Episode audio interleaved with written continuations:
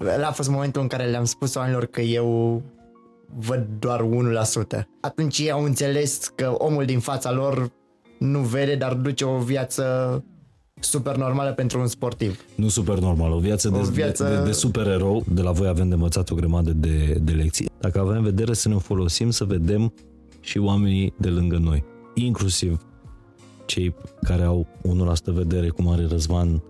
Tu cât ai, Alex? Sub 1. Sub 1. Deci, E zero, dar nu e problemă. Viața e frumoasă. Înainte de a merge într-o expediție, asta fac, vizualizez traseul, mă documentez foarte mult, uh, vorbesc cu oameni care au fost pe munte respectiv și uh, chiar înainte de a ajunge pe vârf, eu îmi imaginez că sunt pe vârf și îmi fac o hartă mentală. Visul meu este să fac Seven Summits. Alături de Climb Again uh, am reușit să urc pe Kilimanjaro. Uh, După l-am făcut curios pe Răzvan, am urcat împreună pe Mont Blanc, un munte tehnic cel mai înalt din Alpi și ultimul, uh, adică ultimul din Europa cel mai înalt, a fost Elbrus în august 2021. oricum, voi visați să vă cățărați pe Everest, nu?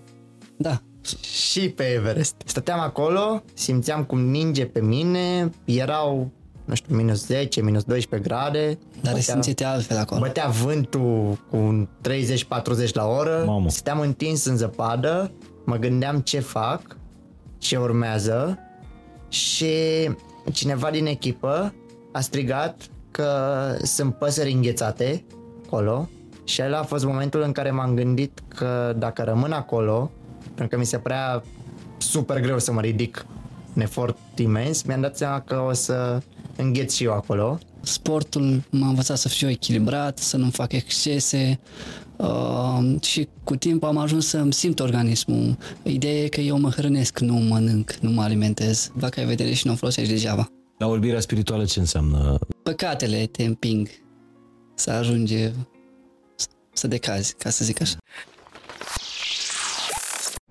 Salut, sunt Mihai Morar. Bine ai venit la Fain și Simplu. Astăzi e un episod despre cei de lângă noi, pe care, deși avem uh, vederea dezvoltată 100%, uh, de cele mai multe ori nu îi vedem. Astăzi este un episod în care mi se alătură doi campioni ai României la paraclimbing. Amândoi sunt componenți ai lotului României de paraclimbing, care are o grămadă de titluri europene, mondiale, la concursurile de, de profil. Oamenii ăștia, doi pe care astăzi o să-i vedeți la Fain și Simplu, au 1% din capacitățile noastre de a vedea. Și cu toate astea, nu au bariere. Imaginația ar trebui să fie singura limită a noastră în general în viață. Ei se folosesc de imaginație și de toate celelalte simțuri mult mai puternice decât ale noastre pentru a face performanță cu adevărat performanță. Abia aștept să îi cunoașteți și să vă luați hrana pentru trup, minte și suflet din acest uh, episod în care o să vedeți că barierele sunt doar în mintea noastră. Invitații mei sunt dovada pentru astăzi. Pentru asta, acest episod fain și simplu este susținut de Nestle prin misiunea Nestle Good Life, Good Food. Nestle a dezvoltat Nutri-porția și Vegi-porția pentru a veni în ajutorul copiilor, a părinților și a tinerilor și a tuturor celor care doresc să mănânce mai echilibrat și mai sustenabil. Dar pentru că în România trăiesc peste 850.000 de persoane cu nevoi speciale, dintre care 95.000 de români cu dizabilități de vedere, pentru ei Nestle, împreună cu Asociația uh, Nevăzătorilor din România, au adaptat cele două ghiduri pentru persoanele nevăzătoare cu dorința de a le oferi acestora independența în bucătărie, pentru că asta este cea mai mare dorință a persoanelor cu dizabilități, nevoia de a fi independenți. O să vedem azi inclusiv cum arată versiunea în brai a Nutri-porției și a Vegi-porției dezvoltate de, de către nutriționiștii Nestle. Doamnelor și domnilor, vreau să-i prezint în dreapta mea pe Alex Benchea și pe Răzvan Nedu. Doi tineri până 20-20 și ceva de ani. Alex, Alex cred că are 23, Răzvan 25. încă Te n-ai salut. împlinit 26. Urmează. Urmează. Uh, componența ai lotului național de paraclimbing. bine ați venit și vă mulțumesc tare, tare mult pentru, pentru vizita asta. Bine, Bine te-am v-am găsit, găsit. și mulțumim de invitație. Uh, Pe Răzvan îl cunosc de la uh, conferința TEDx din, uh, din Baia Mare. Am avut amândoi acolo uh, discursuri, însă trebuie să recunosc că discursul tău este cel mai aplaudat discurs al ediției de anul trecut de la TEDx uh, Baia Mare. Exact așa s-a numit, barierele sunt doar în mintea ta și pe la jumătatea uh, speech-ului tău ev- efectiv toată sala s-a ridicat în picioare și te-a aplaudat.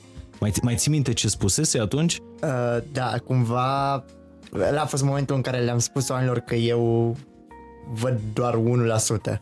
Ăla a fost uh, momentul. E Cumva le-am povestit tot ce înseamnă să fii sportiv de performanță uh-huh. și am băgat într-o, într-o lume și cumva impasul pe care l-am avut eu pentru că m-am accidentat la deget era în gips și era mi se spusese de către trei medici să nu mă duc la concurs și până la urmă am mers la concurs și momentul în care le-am explicat oamenilor cumva de ce eram legat la ochi și toate astea, pentru că cumva cum ai zis și tu, vedem, dar nu vedem mereu ce e neapărat în jurul nostru. Oamenii au văzut acea filmare, însă abia atunci când le-am explicat ce înseamnă vicecampion mondial la paraclimbing, categoria B1, atunci au înțeles.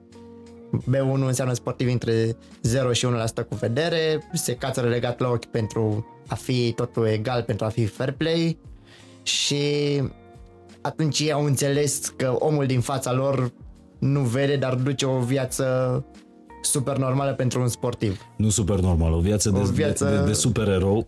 Știu povestea ta, uh, tu povesteai istoria uh, titlului de vicecampion, Vicecampion mondial, la mondial. paraclimbing. Te-ai cățărat, uh, te-ai antrenat pentru concursul ăsta, pentru campionatul mondial și cu puțin timp înainte de, de mondiale Am, te-ai, dintr-o greșeală, te-ai, uh, m-am accidentat. te-ai accidentat la deget, iar Da. în, uh, în cățărare degetele sunt Sunt baza. Sunt baza. Din fericire, degetul mare e cel mai dispensabil încățărat, cel mai util în viața de zi cu zi. uh-huh. Și uh, a fost o decizie grea de luat, greu de luat. M-a, m-a măcinat vreo 4-5 zile, inclusiv de la a merge, pentru că nu lasem bilet de avion, orice, eram nu mai am ce să fac, nu mai am ce să caut acolo, nu n-are cum. După ce mi-au zis vreo trei medici diferiți, toți, nu. Dar tu cum te-ai accidentat? La un antrenament? Uh, la un antrenament, Ți-ai dat degetul peste cap? Uh, da, dar uh, aici e o poveste interesantă. Eu acum niște ani am, uh, mi-am schimbat puțin mentalul și am înțeles că trebuie să mă antrenez ca o persoană care vede și asta înseamnă că trebuie să fac inclusiv mișcări dinamice și sărituri chit că nu vezi exact unde trebuie să sari sau de ce trebuie să te prinzi și fix asta am făcut la un antrenament, am sărit și când am sărit am lovit o priză de pe traseul meu. Deci și tu pe un perete vertical, Eu pe că un perete asta ver- înseamnă cățărarea, pe un perete vertical tu ai încercat să simulezi uh, sărituri, la fel ca un cățărător la fel cu ca ved- un- 100% vedere. Dar nu că am încercat, am făcut multe din astea, am și au și ieșit multe, numai că există riscul și riscul ăsta cumva există la oricine, că nu calculezi traiectoria corect, că vezi și n-ai calculat-o corect, sau că nu vezi și s-ar putea să te lovești că ai uitat că e nu știu ce acolo.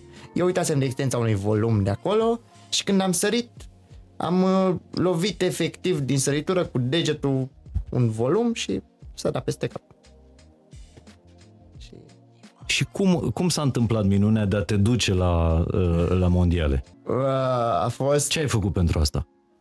ce am făcut pentru asta. Am uh, primul lucru am plecat să văd care e starea degetului, ce, fără radiografie, du-te. Uh, caută să faci remene, vorbește cu alți doctori, tot caută. Afli că nu se poate, că nu nu ai nicio șansă să mergi, că nu ai cum să-l folosești. Și chestia asta am tot făcut-o vreo 3 zile, 4 zile m-am tot frecat.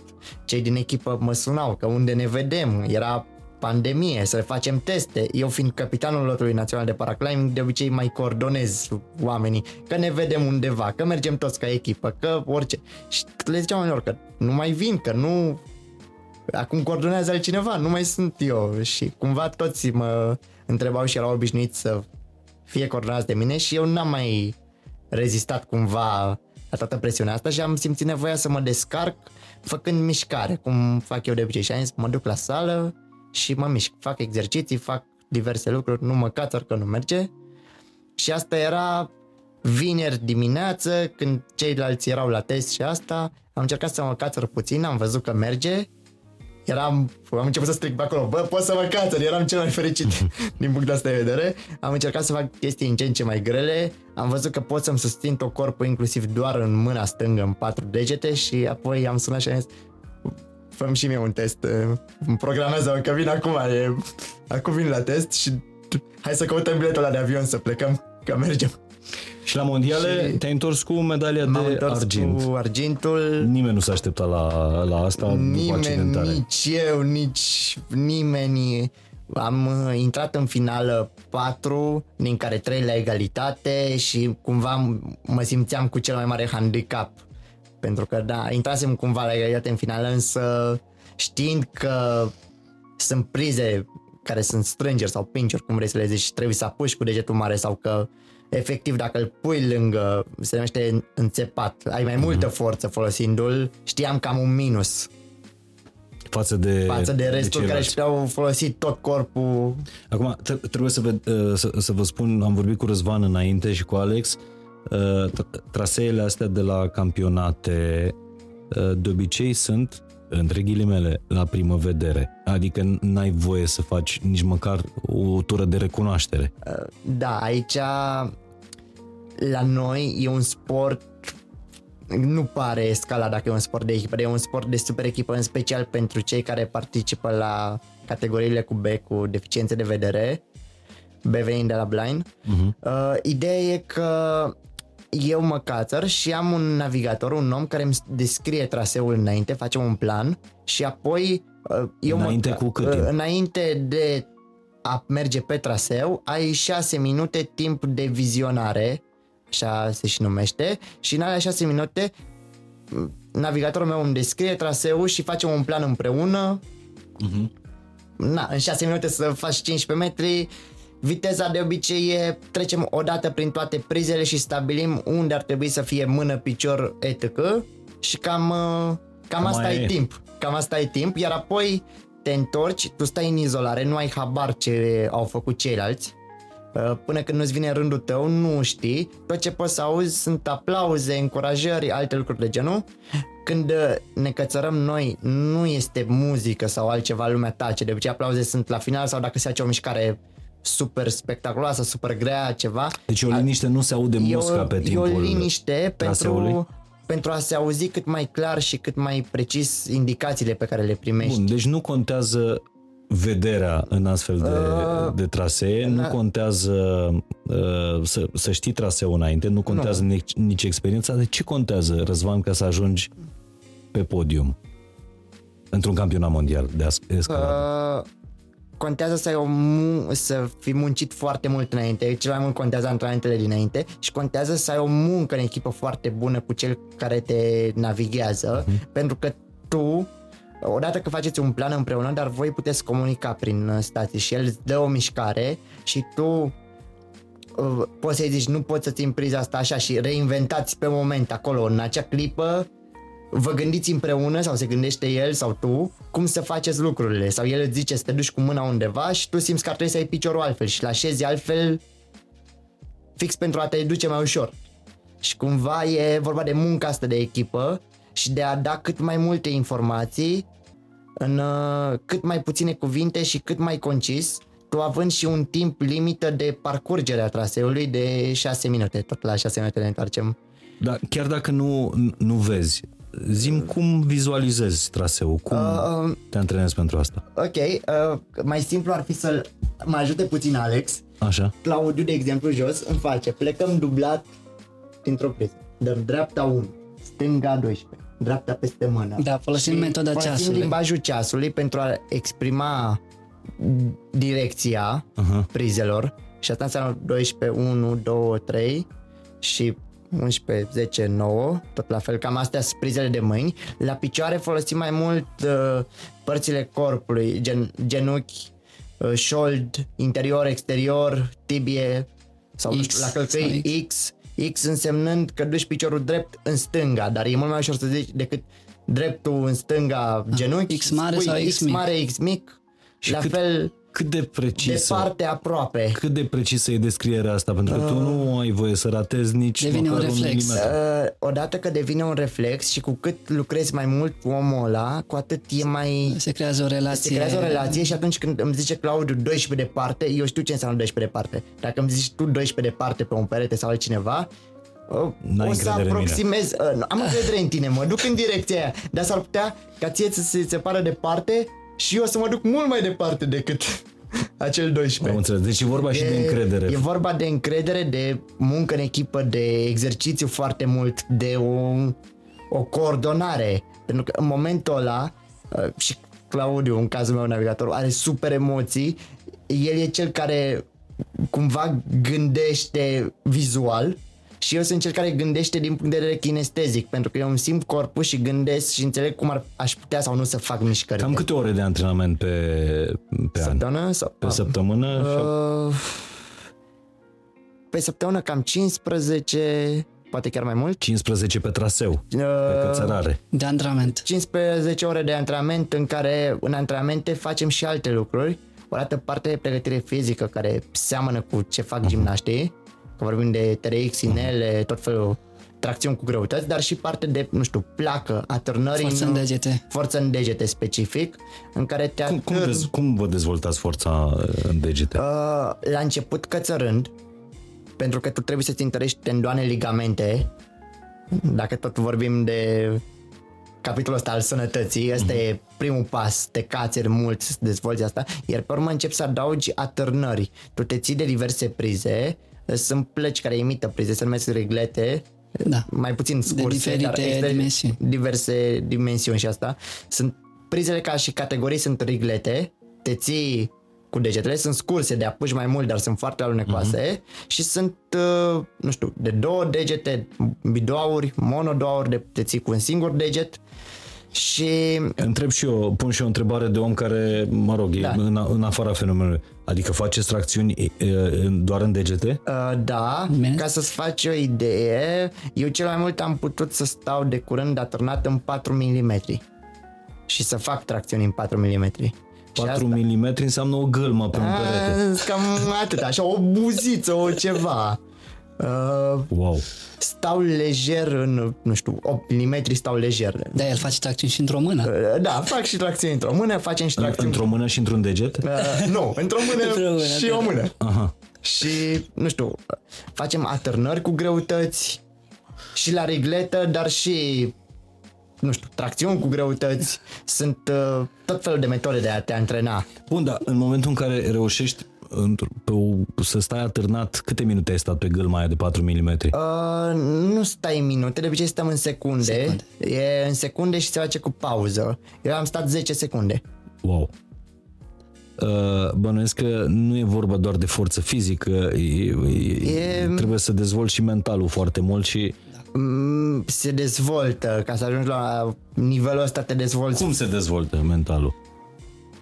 Uh, e cum am și zis la TEDx și tot zic, că barierele sunt în mintea noastră și tu tot făcând lucruri îți dai seama de chestia asta și începi să te gândești că vrei să faci lucruri, că poți să faci lucruri și începi să te analizezi pe tine mai mult, mai profund, să-ți dai seama cum, cum se mișcă corpul, să-ți dai seama de flow tău, să simți că, nu știu, orice, de la am stat cu bazinul puțin mai departe de perete și de am căzut. Ajungi să fii atent la chichițe din astea și ajungi să inclusiv să ai din asta de te frustrezi și încerci iar și iar și pe urmă stai și analizezi. Antrenarea mea spune că virgulă cățăratul este și un fel de dans. Na, Da, e... dans pe perete. Păi este un dans pe perete Este. și e, e unul dintre sporturile care, un, un, una dintre discipline sportive care dezvoltă absolut Toți mușchii, mușchii. tot, mușchi tot organismul. și uh, cumva încățărat n- nu contează să fii doar puternic sau doar flexibil sau doar... trebuie să le ai pe toate. trebuie să le ai pe toate și să le folosești și cu cât ai un flow mai bun, o, îți miști tot corpul odată, cu atât uh, e mai ușor. Uh, o, o să vă întreb că fiind un podcast pentru minte, trup și suflet, o să vorbim și cum vă, uh, cum vă antrenați uh, trupul, cum vă hrăniți uh, trupul. Abia aștept să vorbim despre, despre nutriția voastră, despre veggie porția, veggie porția, respectiv nutri porția, dar vreau să știu antrenamentul ăsta mental dacă presupune ceva, Răzvane. Ce mai facem noi? Vizualizări. Aha, asta, asta, e, asta am auzit de la mulți campioni. Se face vizualizarea traseului, tu te gândești, te... adică și eu, și în finale și asta, chiar de sunt șase minute sau în calificări, nu contează, tu reții pașii, pașii fiind mișcările grele și știi, o să intru acolo cu mâna dreapta, apoi trebuie să mă duc stânga peste. Chiar dreapta, dacă nu știi traseul? Chiar de nu știi, tu știi aproximativ ce urmează să faci pentru că ți descrie navigatorul tău și descriindu-ți tu deja îți imaginezi, ai experiența asta și îți imaginezi și îți dă niște repere și știi tipul de priză care e acolo, cât de mare, chiar de nu, nu știi exact până nu pui mâna, știi cum sunt, știi, așa e o idee, o imaginație. Da, dacă e... ați uh, spus de vizualizare, eu recunosc că sunt mai strong pe partea de vizualizare în ceea ce privește muntele, îmi place mai mult partea asta și pot să vă spun că înainte de a merge într-o expediție, asta fac, vizualizez traseul, mă documentez foarte mult, uh, vorbesc cu oameni care au fost pe muntele respectiv și uh, chiar înainte de a ajunge pe vârf, eu îmi imaginez că sunt pe vârf și îmi fac o hartă mentală. La fel cum uh, facem și în sală când ne căsărăm la competiție. La fel cum fac, uh, asta spuneam, că exercițiul vizualizării da. era un exercițiu pe care mai toți marii campioni îl făceau înaintea concursului, vizualizau cum o să termine cursa pe locul întâi, evident, da, sau, toți. mă rog, meciul învingători.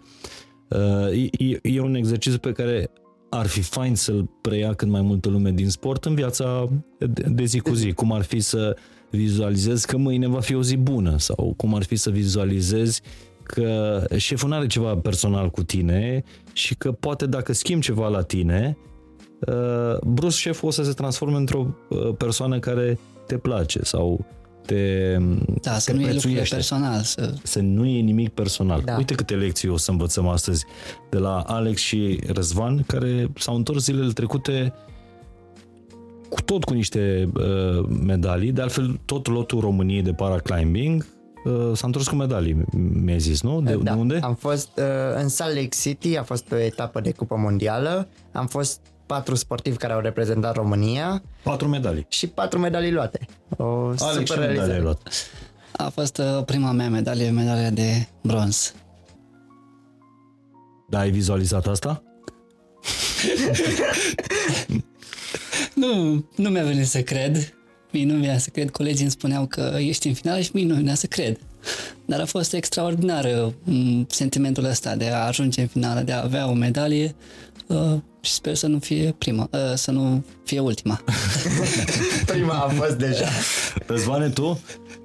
Eu... Cu ce te-ai întors de la Salt Lake City? M-am întors cu argintul. El face uh, colecție de argint. Da, uh, sincer, eu am vizualizat aurul și am avut o, o nepotrivire acolo undeva cu, cu navigatorul meu.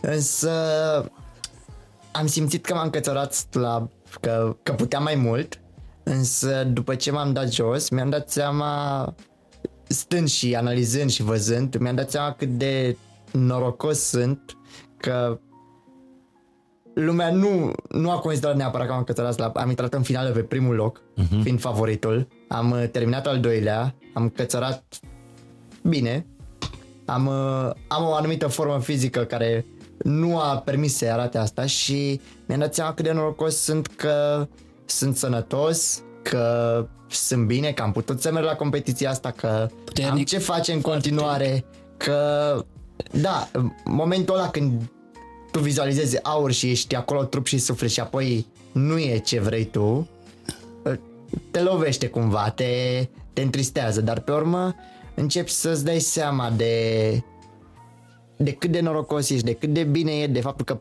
există și mâine o zi că asta te va învăța ceva, că te pregătește pentru următorul concurs că la rândul tău poți să-i pregătești pe alții. Asta era și curiozitatea mea. Cum negociezi relația cu, cu, cu eșecul? Pentru că atunci când tu vizualizezi aurul și iei argintul, e clar că impulsul este, reflexul este să te pedepsești, să te învinovățești. Da, e, prin asta am trecut zile trecute cumva. Am, am avut o discuție mai profundă cu mine fix pe chestia Aha. asta și am, uh, am căutat și mă m-am gândit la chestia asta și na, e, e un sport de echipă în care, na, echipa e de vină, niciodată nu poți să zici că greșește doar unul, nu, nu există, nu mi se pare că poate să greșească unul și atâta, e, e o greșeală colectivă, întotdeauna. Pentru și, că... și până la urmă, de ce să te pedepsești când uh, deasupra când... ta a fost un singur concurent și sub tine au fost toți ceilalți. Și pe deasupra, de ce să te pedepsești când tu te-ai antrenat, ai muncit, ai avut poate o zi mai slabă atunci, dar realizările și nivelul la care mm-hmm. ești rămâne și îți permit să performezi și la următoarele competiții și mie mi se pare că sunt o grane motive de, de fericire. Inclusiv că, na, foarte multă lume spune că escalada, nu știu, e un sport periculos, că e un sport extrem, am întâlnit chestia asta. Și acum când am fost, a fost ceva, o surpriză foarte plăcută mereu în uh, America. Nu contează în ce sală ești, nu contează că vii îmbrăcat din cap până în picioare reprezentând o țară, că ești un lot național și clar știi tot ce înseamnă siguranță, ei te iau și te testează înainte să fie sigur că tu știi ce faci. Uh-huh. Și, și ce presupune testul ăsta? Uh, înseamnă că trebuie să filezi corect cap, să filezi corect manșe. Uh, manșe înseamnă că sfoara deja e pusă sus, cap înseamnă că, deja, că un om urcă să pună sfoara și tu Am trebuie înțeles. să știi deci să-l filezi. E un fel să, de test de, pentru un test siguranță. de siguranță că tu chiar știi să faci lucrurile astea și faptul că ești testat cumva pentru mine e o bucurie, că cumva primești o reconfirmare a aplui că știi, dar și o aducere aminte a faptului că trebuie să fii atent cu ce urmează să faci. Să știți că nu e un episod de podcast despre uh, paraclimbing și nici măcar despre uh, cățărare. Este un episod în care o să vorbim despre cum putem să ne folosim unealta asta uh, a noastră numită imaginația și cât de departe putem ajunge cu ea. Uh, voi sunteți uh, exemplele mele, eroi mei, eroi zilei pentru mine uh, și ai fiecare zile. De aia sunt fier să aflu care, care a fost începutul. Cum v-ați apucat voi de treaba asta? Știind tocmai asta, că persoanele cu dizabilități au o nevoie foarte, foarte mare de a fi independenți. Chiar citeam în, în studiul Nestle că 97% dintre persoanele cu deficiențe de vedere din, din România sunt dependente de ajutorul cuiva. Iar nevoia cea mai mare este tocmai asta, de a fi independent povestiți-mi cum v-ați apucat voi de asta, care a fost nevoia și apoi uh, cum ați uh, rezolvat-o. Uh, la mine cumva a venit totul natural, a venit, s-a îmbinat într-un mare fel. Eu în liceu și asta jucam șah ca și sport, sport al minții și cu ceva înainte de a mă apuca de cățărat, mă apucasem să vreau să fac mișcare pentru mine, să să fac mișcare și mă trezeam dimineața și făceam jumătate de oră înainte mișcare, înainte de a mânca de asta. Iar uh, la un două luni după au venit cei de la asociația Climb Again cu un panou mobil la liceu unde eu învățam și am încercat să mă cazăr, m-am cățrat, am văzut că îmi place, am m-a aflat câteva despre sportul ăsta că am căutat, nici nu mă gândeam că o să mă cațăr, că o să fie asta sportul meu, însă mi s-a părut un sport foarte frumos și atractiv și mi se părea mai interesant decât să faci serii și repetări din anumite exerciții și am zis, bă, asta vreau să fac și apoi am tot... Adică de la, de la prima cățărare, de aia uh, din curtea școlii? Aia din curtea școlii pe un panou care atunci mi se părea foarte mare, avea 6 metri, 7, ceva pe acolo, 6 jumate cred că. Uh, mi se părea foarte mare, am uh, urcat pe două trasee. Din prima a fost al treilea traseu care avea o surplombă pe spate, lăsat ușor. Uh, și acolo mi-a fost frică. Nu am urcat din prima sus, am coborât, am mai stat ceva, am adunat curaj, m-am gândit ce trebuie să fac. cum și apoi am urcat și cumva fix chestia asta m-a atras și mi-a fost super clar la un două luni după am mai mers la sală, m-am întocățărat, dar peste două luni am mers la stâncă și am încercat un traseu să-l fac. Mă rog, am făcut Pe o stâncă, fără pe să o fie asigurat? Stâncă, uh, asigurat fiind. Ah, ok. Asigurat fiind, însă am încercat un traseu și mi-a luat o săptămână să descoper fiecare moțoțoi, fiecare bucățică și cum trebuie să mișc corpul. Mă uitam la restul. Eu când m-am apucat de cățara nu, știu, nu făceam o tracțiune, ca să faci o idee. Mhm. Și acum fac ceva tracțiune. Dar ce, ce elemente sau ce din șah te-a ajutat în, uh, în uh, cățărare? Ideea de a-ți calcula mișcările pas cu pas. Eu fix pe stâncă am calculat. Mă duc cu mâna, îmi ridic picioarele, mă poziționez într-un anumit fel, apoi pot să mă poziționez că să mă duc la următoarea și eu luam o grămadă de prize extra pentru a face mișcările și am calculat cum să-mi poziționez corpul mereu. Și asta e și încățărat, îți calculezi mișcările și te gândești cum vrei să-ți așezi corpul. Dacă pe tabla de șah îți calculezi piesele și cum le așezi, la cățărat îți calculezi corpul tău și te gândești la parametrii tăi pe care îi ai. Pe tabla de șah contează ce piese ai, la cățărat contează ce mobilitate ai, ce forță ai, ce rezistență ai și în funcție de asta îți faci planul adecvat pentru tine. Înălțime, iarăși. Deci lecția care vine din șah e să nu-ți calculezi doar următoarea mutare. Calculezi mult mai multe mutări înainte, cauți uh-huh. să calculezi și chestia asta... Mhm. Și asta să... te-a ajutat în, în cățărare? Uh, Cred că asta ajut, ne ajută și în viață. Și să... în cățărat și în viață, în viața de zi cu zi, inclusiv cum ne calculăm noi traseele, de a merge cu bastonul alb, de a merge undeva, de a te duce, că îți calculezi Previzualizezi traseul. vizualizezi traseul, te uiți care e ruta, cum ar trebui să merg, ce autobuze iau, care e distanța dintre stații, trebuie să schimb, trebuie să merg în altă stație sau vine fix în același loc. Uh, cât stăteam- trebuie să merg pe jos de acolo. Apropo, dacă auziți de un băiat care merge cu bicicleta după pâine, este Răzvan. da.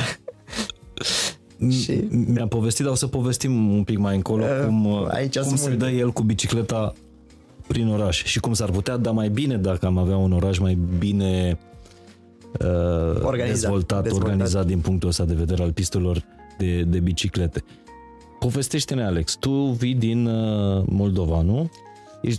Ești de pe lângă Roman. Da, eu uh, m-am născut în Argeș, județul Neamț, am făcut liceul la Târgu Frumos, județul Iași, uh, iar după aceasta am plecat la Cluj, la facultate. Uh, Prima dată m-am încățărat în liceu prin clasa 11 la Iași, uh, dar uh, povestea mea, legătura mea cu Kleinbaghen începe în decembrie 2018. Cred că întâmplător am aflat de un festival de cățărat pe care m, îl organizează ei uh, în școli din învățători din țară. Iar eu uh, l-am co- contactat pe Claudiu Miu, uh, președintele Kleinbagen și i-am spus că ar vrea să vin la um, acest festival, să fie o încurajare pentru foștii mei uh, colegi din liceu, fiindcă aveam uh, experiență și în sala de cățără, dar mai mult pe munte. Îmi place mai mult să merg pe munte, am înclinație mai mult spre partea asta uh, și lucrurile s-au legat într-un mod foarte frumos, am ajuns la București, ne-am cățărat, ne-am împrietenit, am intrat în lot. Povestește-mi personal, de ce ai simțit nevoia să faci uh, cățărare? Ce ți-a adus ție? Ce, ce, ce gol ți-a umplut? Uh, Cred că a fost uh, multă curiozitate. Eu aveam o fire sportivă așa, foarte energic, curios. Uh, Am făcut fitness înainte de cățărat la Cluj și na, aflând de... Am mai fost la, la sala la cățărat și în Cluj cu prieteni, uh, dar când am aflat de Kleinbagen am fost curios și dornic să împărtășesc din experiența mea În personală. patru ani ai învățătoare. ajuns să iei medalia de bronz la concurs De bronz, da, internațional. dar um, marea mea pasiune a fost și rămâne muntele. Planul meu, visul meu este să fac Seven Summits. Alături de Kleinbagen uh, am reușit să urc pe Kilimanjaro. Stai un pic, că tu ai timat geografia, nu toată lumea. Nu, Seven Summits înseamnă cele mai înalte șapte vârfuri Escala- de pe fiecare continent. Da, escaladarea fiecare cel mai înalt munte de pe cele șapte continente. Asta înseamnă că deja Europa l-ați făcut, nu că ați Primul excavatat a unul, fost ci două. Kilimanjaro, primul a fost Kilimanjaro în decembrie Am fost 2019. Uh, După l-am făcut curios pe Răzvan, am urcat împreună pe Mont Blanc cu munte tehnic cel mai înalt din Alpi, iar asta a fost în iulie 2020, uh, fix atunci în pandemie și ultimul, uh, adică ultimul din Europa cel mai înalt, a fost Elbrus în august 2021 și nu se termină, văd. Da, asta e bine. Și acum, anul ăsta, la final, tot în, tot în aceeași echipă, vreți să escaladați cel mai înalt vârf din America, De sud, din America de Sud. Da. Concagua. Câți, câți metri are? 6962. 6900. Deja ne apropiem în zona uh, de, de 7000, care e complicată uh, pentru oricine. Da, pe la 7500 începe zona morții. Așa îi spun. Asta e încă sub zona morții. Oricum, voi visați să vă cățărați pe Everest, nu? Da, Și pe Everest. A, a existat vreo persoană nevăzătoare care a urcat uh, Everestul? da, da, da, este un american, Eric Wanmeyer, care a făcut Seven Summits. A, pe Everest a urcat acum 22 de ani. Acum 22 de ani au Da. cu oxigen? A, da, cu oxigen. Poate schimbăm statistica. Deci ați putea să fiți primii români, uh, nu, primii oameni din, uh, de pe pământ care urcă uh, him, hi, Everest. Everestul, pardon, uh, fără, uh, fără oxigen. Da, nevăzător, la asta vă referiți, Aha, la probabil. nevăzător, da. Mai sunt uh, văzători uh, m, tipici care au urcat uh, fără oxigen. A, da, asta da, da, deci sigur. depinde, depinde ce îți dorești în viața, în general. Tare. Dar care a fost cea mai mare, cea, cea mai grea piedică în, uh, eu- eu am o colegă la radio, Tea Tudorescu, p- prezintă știri la, uh, la Matinalia, a făcut uh, a făcut uh, Kilimanjaro. Cum se numește vârful? Urupic Uhuru Peak. înseamnă libertate. Și s-a întors de acolo și mi-a povestit că este crunt. Nu neapărat, E. dacă stau și mă uit acum în spate, a fost un fel de deal. Așa Să mai, fiu sincer. așa mai glumesc eu cu el, cumva de aici a luat uh, chestia asta. Că, Prietena, prietena cu care a fost ea face sport zilnic și uh, îi dăduse sângele pe nas de câteva ore înainte de, de vârf. Cu tot, cu acomodare, cu așa mai departe. Da, deci depinde de organismul fiecăruia în parte. Ca să vă imaginați, noi pe Elbrus, înainte de vârf, uh, cu vreo 500 de metri de diferență de nivel, noi am întâlnit oameni care aveau oxigen suplimentar și, ca să zic așa, nu se pretează oxigen suplimentar la Mhm. Turiști, 5100. Turiști, da, da. Deci erau mulți care urcau cu ratracul până la 5000, până la 5100 erau în tricou cu mânică scurte și noi pe jos, așa, cu... Și râdeau. Noi Râdeau eram, de noi. noi eram cumva cei care de care se râdea, ne făceau poze, Da, știi da, cum da. e, faci poză cu mai mult. Și făceai din mână. Și râdeau, ne făceau așa, că ei acolo în ratrac, noi cu rucsacul Și în cu spate ăștia. și... Uite, deci la ăștia. Dar ați fost însoțiți de uh, persoane tipice? Da. Ghizi, ghizi, De un ghid, profesioniști, Da, Da. da, tot timpul. Colaborăm cu ghizi profesioniști, suntem în siguranță, totul este... Dar tot nu mi-a spus care a fost cea mai mare provocare uh, pe unul dintre Ce vârfurile. fel de provocare la ce...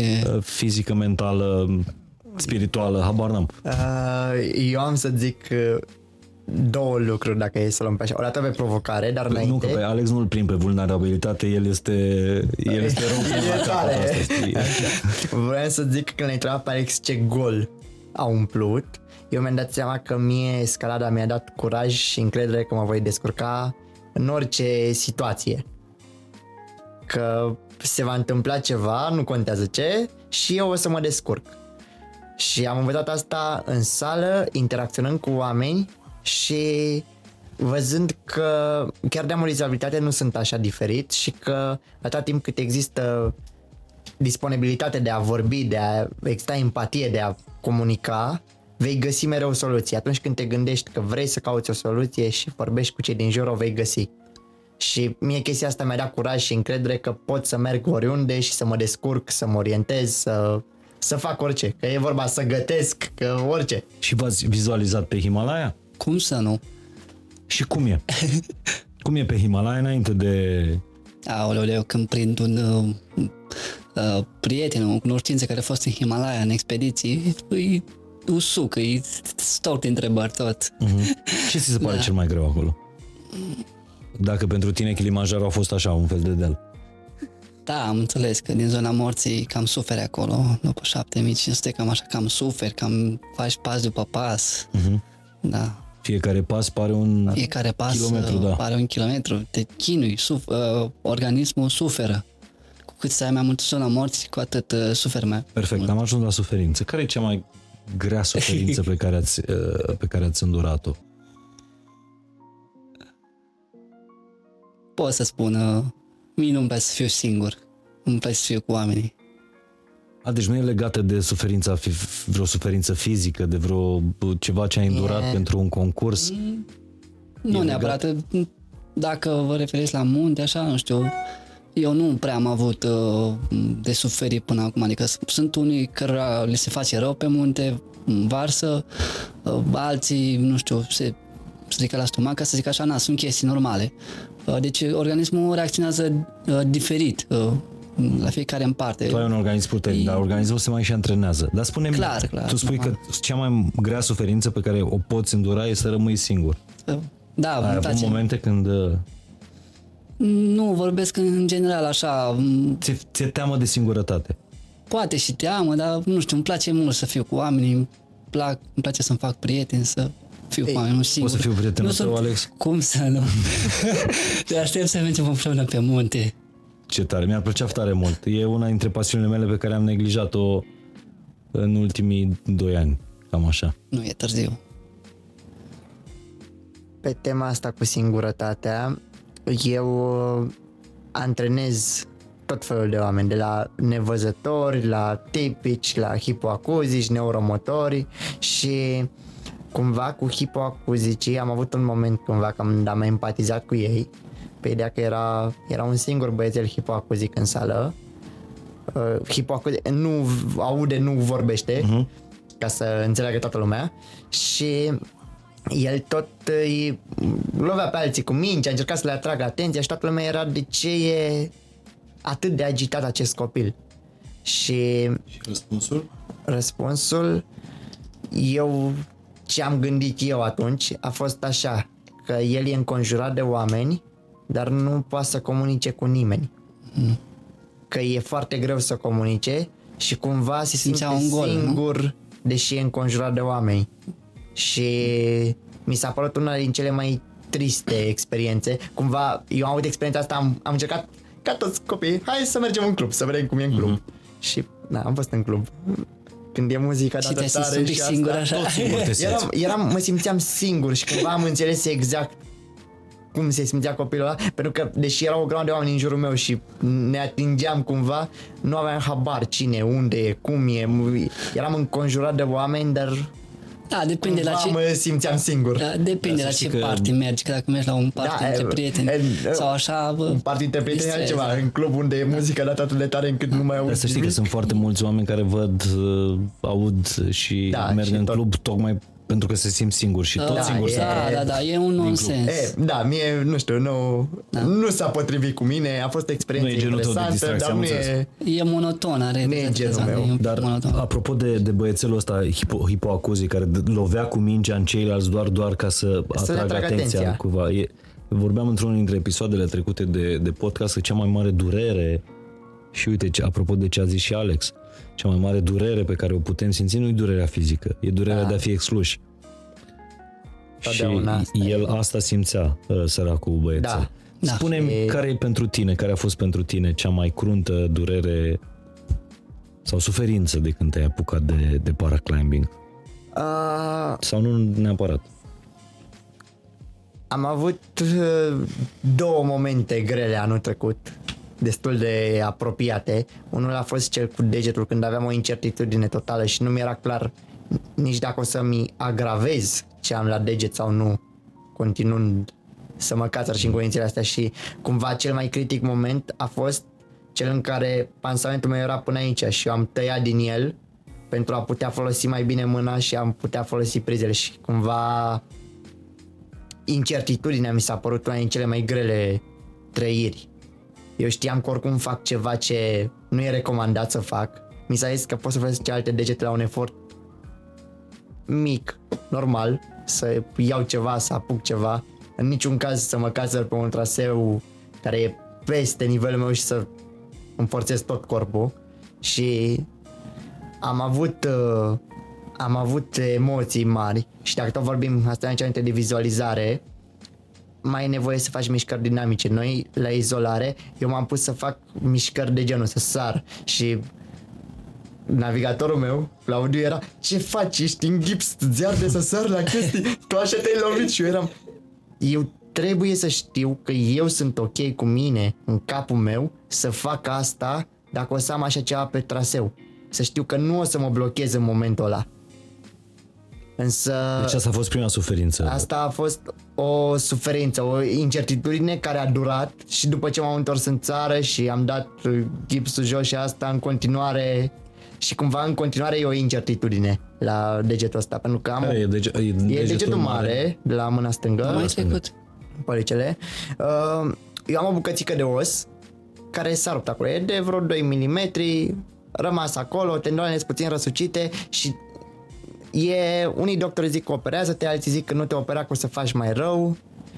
Am făcut kinetoterapie niște luni, mi-am uh, recuperat mobilitatea în uh, linii mari. Uh-huh. Eu am norocul să am hiperlaxitate. Dacă, uite, degetul ăsta, de exemplu, eu pot să fac asta. Nu mulți oameni pot să facă. Ce? Să mi-l apropii, să-l pun... uh, Wow. Ia să Ia încerc și încearcă. eu. Merge? Nu, nu, nu există așa ceva. E, e, înțelegi? Cam atâta pot eu. Ăsta la alt nu mai poate asta, dar Poți, Alex?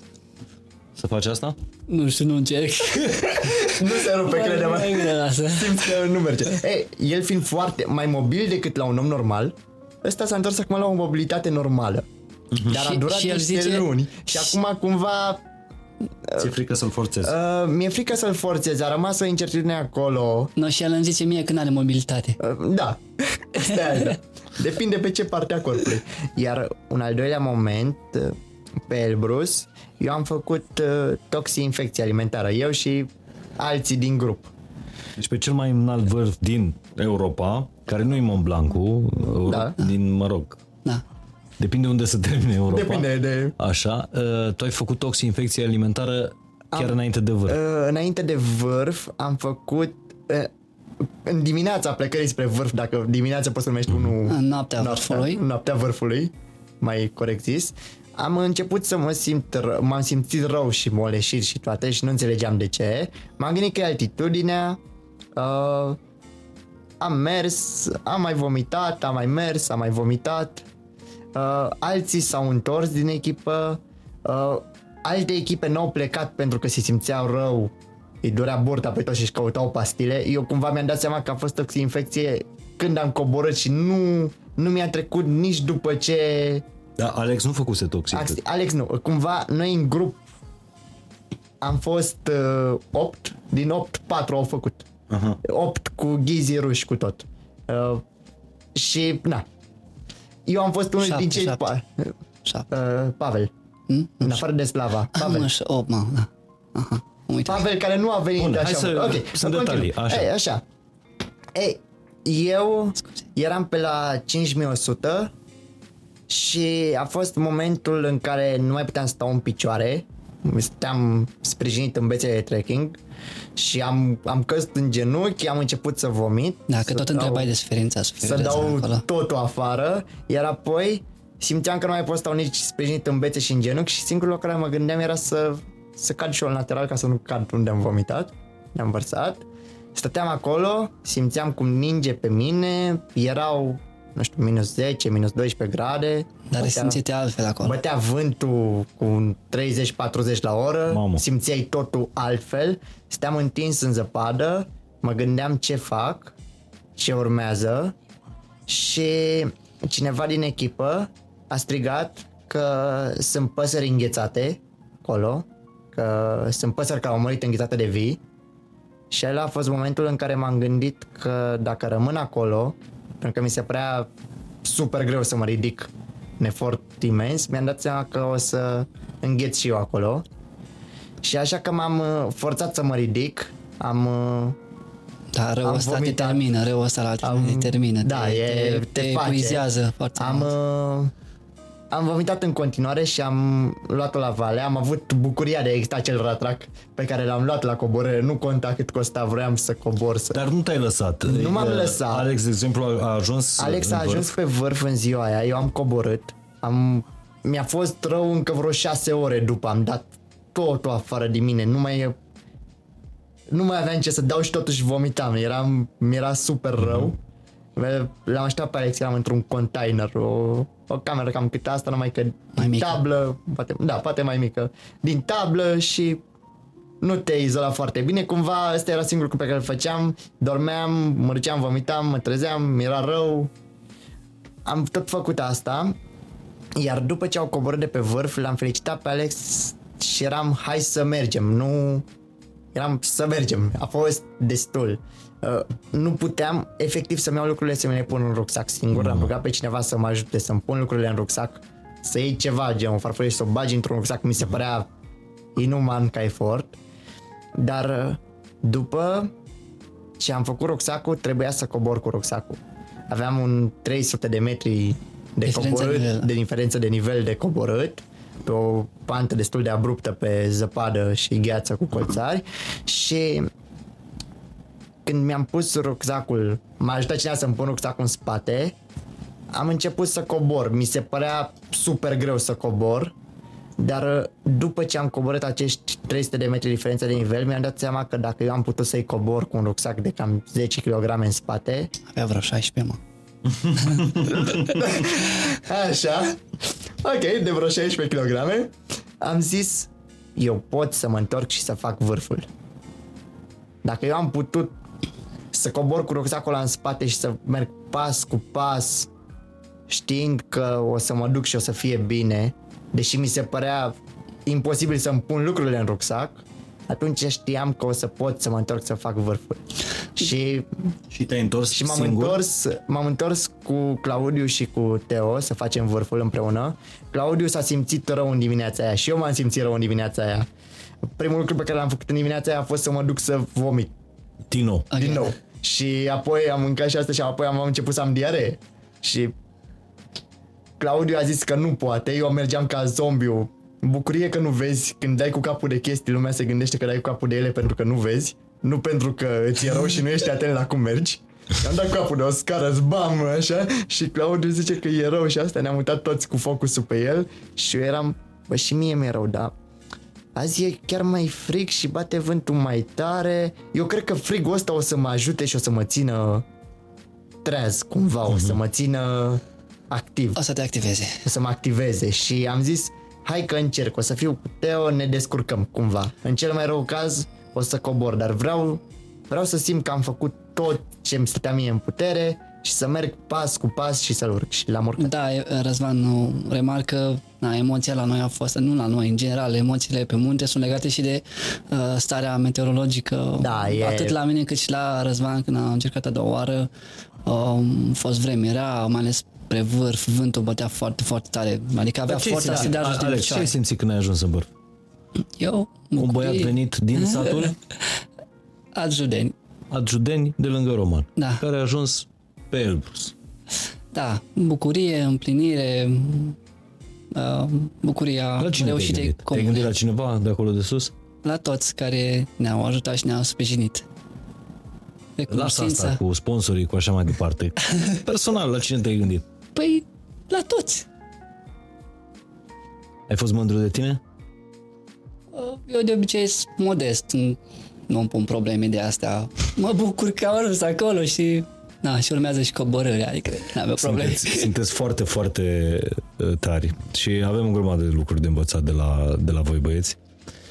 Uh, inclusiv treaba asta de a, de a transforma o piedică într-o o piedică, o amenințare de fapt, într-o oportunitate. Adică tu ai pariat pe înrăutățirea vremii ca să ajungi pe vârf. Eu știam ai zis, că o să ăsta fie- e avantajul meu. Eu știam că o să fie vreme mai rea. M-am și întâlnit cu unii care eram aproape de vârf și am întrebat cum e pe vârf și asta și au zis că n-au urcat, că nu e vreme de urcat pe vârf azi. da, ca să Ne-am întâlnit cu- vă imaginați o chestiune așa, la vreo lună după ce am urcat noi pe Elbrus, prin septembrie, cinci oameni au murit încercând să ajungă pe vârf. Uh, Dacă nu estimezi corect uh, traseul, vremea, uh, riști să, nu știu, să cazi acolo obosit și îngheți și mori. Da, e, din punctul ăsta de vedere aveam super încredere în Teo. Da, noi, noi Teo colaborăm cu ghizi profesioniști care, na, Da. Asta fac, merg pe munte, sunt alpiniști profesioniști. Ce antrenament mental îți trebuie ca să transformi amenințarea asta, uh, piedica, într-o oportunitate, Răzvan? Ce tărie îți trebuie? De unde îți iei resursele astea? Pentru că mai- instinctul nostru este acela de conservare, de, De de conservare, supraviețuire, de- nu de vitejie. Da, este, acum am... uh, Da, pot să-l ajut eu puțin.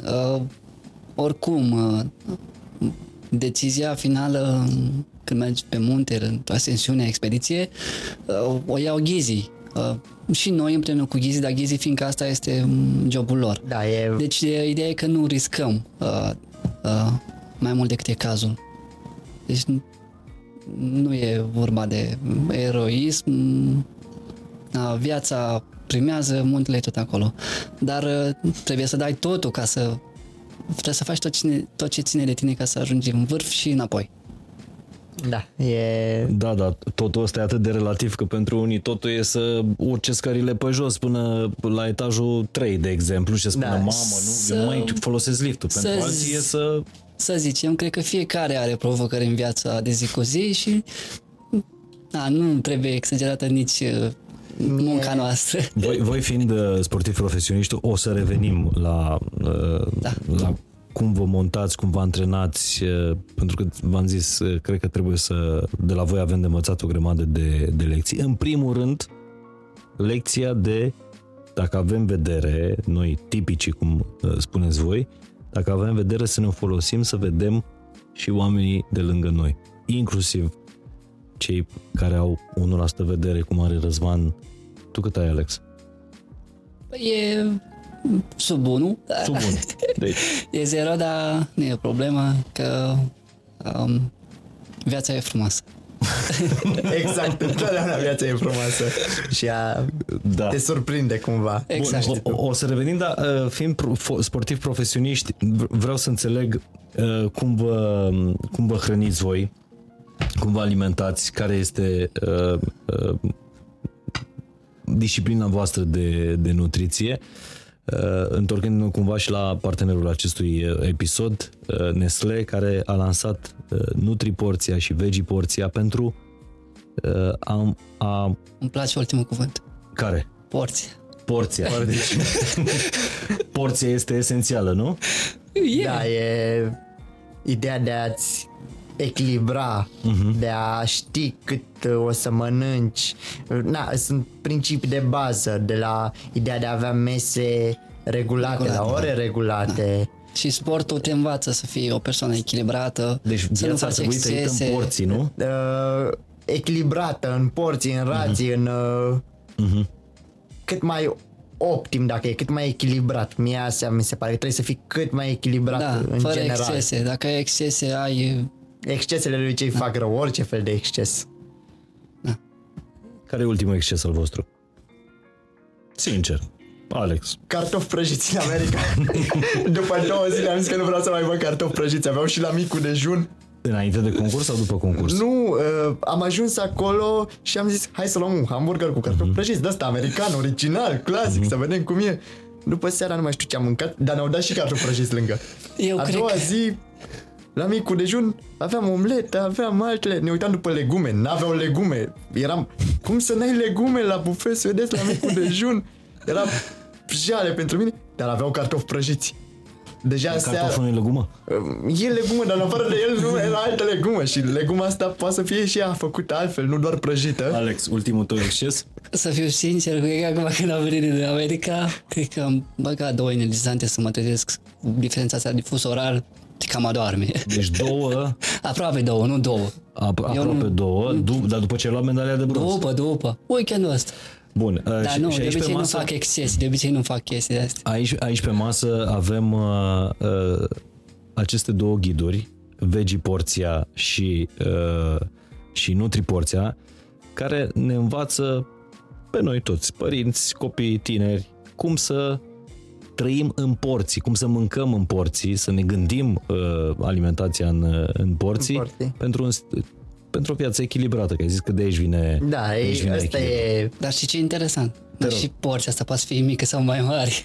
Da, e, iarăși, ea variază în funcție de... Tocmai ca să vedeți cât ar trebui să fie porția, o să vă las linkurile în descriere uh, pe site-ul Nestle să vedeți ce înseamnă Nutriporția, să vedeți ce înseamnă Veggie Porția și puteți intra inclusiv cu, cu copii. Uh, Se învață foarte ușor, uite, spre exemplu, din acest uh, uh, tabel, da, din, a, din a, vezi cum trebuie să bei apă, cum să combini uh, legumele, verdețurile cu celelalte, cu cereale, paste, integrale, cartofi, carne, pește, ouă, brânză și așa mai departe. Bun, dar surpriza pentru voi și acum uh, uh, o să vedem exact și cum vă hrăniți voi. Surpriza pentru voi este că Nestle a făcut Nutriporția și Veggie Porția în aceste uh, farfurii Care îmi plac foarte și mult. ghidul este scris în braille. Super. Și asta Uh, este uite, un... tu ai, uh, tu ai veggie porția, uh, Răzvan, iar Alex are uh, nutri porția. Pe tot ziceam eu că nu La fel ca găseam mine. legume. Da, uite, o, o să-l arăt la cameră. Uh, farfuria asta E- care e făcută uh, manual din, ce, din ceramică de către un, uh, un artist și e scris în, în braille aici exact ce scrie în ghidul uh, de pe... E scris De în exemplu, doar în aici avem sau? Brocoli, Acolo e brocoli. fasole. E, Adică, ca exemplu, și braiul, pentru cei care nu știu, Mhm. e un alfabet din puncte, sunt șase puncte, e un uh, dreptunghi, ai trei pe stânga, trei pe dreapta Așa. și combinațiile de puncte Formează litere. formează Urmează literele. literele. Am și înțeles. aici ele sunt scoase în relief să Le să le putem- poți simți. E, e un alfabet care se citește și e indicat să le citești cu degetele. Mhm. Uh, Da, nu doar, sunt oameni care Sunt, mai cite, văd și sunt care citesc citesc cu ochii. dar dacă o să citești foarte mult cu ochii, din ce știu eu, îți cam strici vederea. Da. Ia spune, Alex, ce scrie acolo la tine la Nutri Porție? Brocoli, fasole, Așa. flecei, Și aici jos? pâine, ridic, cred, uh, Uite, e și Pâine. poză cu ridic aici. pâine. e full farfuria asta. E full. Da. Care sunt regulile voastre de nutriție, Răzvan? Încerc trei mese pe zi și zic încerc pentru că există zile în care se întâmplă excepții. Uh, cea mai importantă masă fiind micul dejun. Uh-huh. Din punctul ăsta de vedere sunt... Uh, Și ți iese? aia da, e, e nelipsită. Și prânzul și asta, cina uneori se, Da, antrenamentul când îl se ai? ratează. Antrenamentul de obicei de, după micul dejun, 10-11 încolo, Mhm. uh-huh. la 11 încolo și atunci cumva este micul dejun, care e cam între 8 și 9, Mhm. apoi avem antrenamentul și apoi prânz plus alte activități, că antrenez Mhm. eu pe alții, că fac alte lucruri. Ideea ar fi așa, 3 mese pe zi, uh, ore fixe și să variez cât mai mult alimentele și cât mai multe tipuri de alimente. Am veggie porția, eu mănânc și carne, încerc să variez. Dar stai, veggie porția nu înseamnă, Ok, nu înseamnă- neapărat vegetarian. nu înseamnă neapărat vegetarian, înseamnă mai- mai, mai mult Dar de la ce Le- vine veggie? De ce îi spune așa? mai multe legume, să Ah. încerci să, Mhm. să adaugi legume în uh, alimentația ta și cum am citit eu, de exemplu, fasole sau mai ai tot felul. Poți să iei proteină și din uh, legume, chiar de o iei poate mai puțină, Mhm. uh-huh. dar se asimilează mult mai repede. Ideea e că organismul, după ce mănânci tu carne, de exemplu, depune un efort mult mai mare să digere Carnea. carnea și să asimileze acea proteină animală. Și de eu cumva asta, cam asta ar fi un principiu, să variez cât mai mult tipul de alimente pe săptămână în așa fel încât să nu se Cam câte repete alimente? foarte- Vreo 50, nu? Vreo 50 pe acolo. Deci cam 50 de alimente consum tu pe săptămână. Pe săptămână, fiind variate, sportiv. fiind sportiv și na, Și din ce zi proteina când nu ți în câte zile mănânci carne? uh, 4-5 În Acolo. 4-5 zile mănânci carne, o porție sănătoasă? Da, eu zic că sănătoasă, unii râd de mine că mănânc foarte mult, Dar alții gândiți-vă zic că că, are 15 ore de antrenament pe săptămână. alții zic că mănânc puțin. Și când nu-ți iei din carne proteina, din ce ți iei? Din ce îți place ție să iei?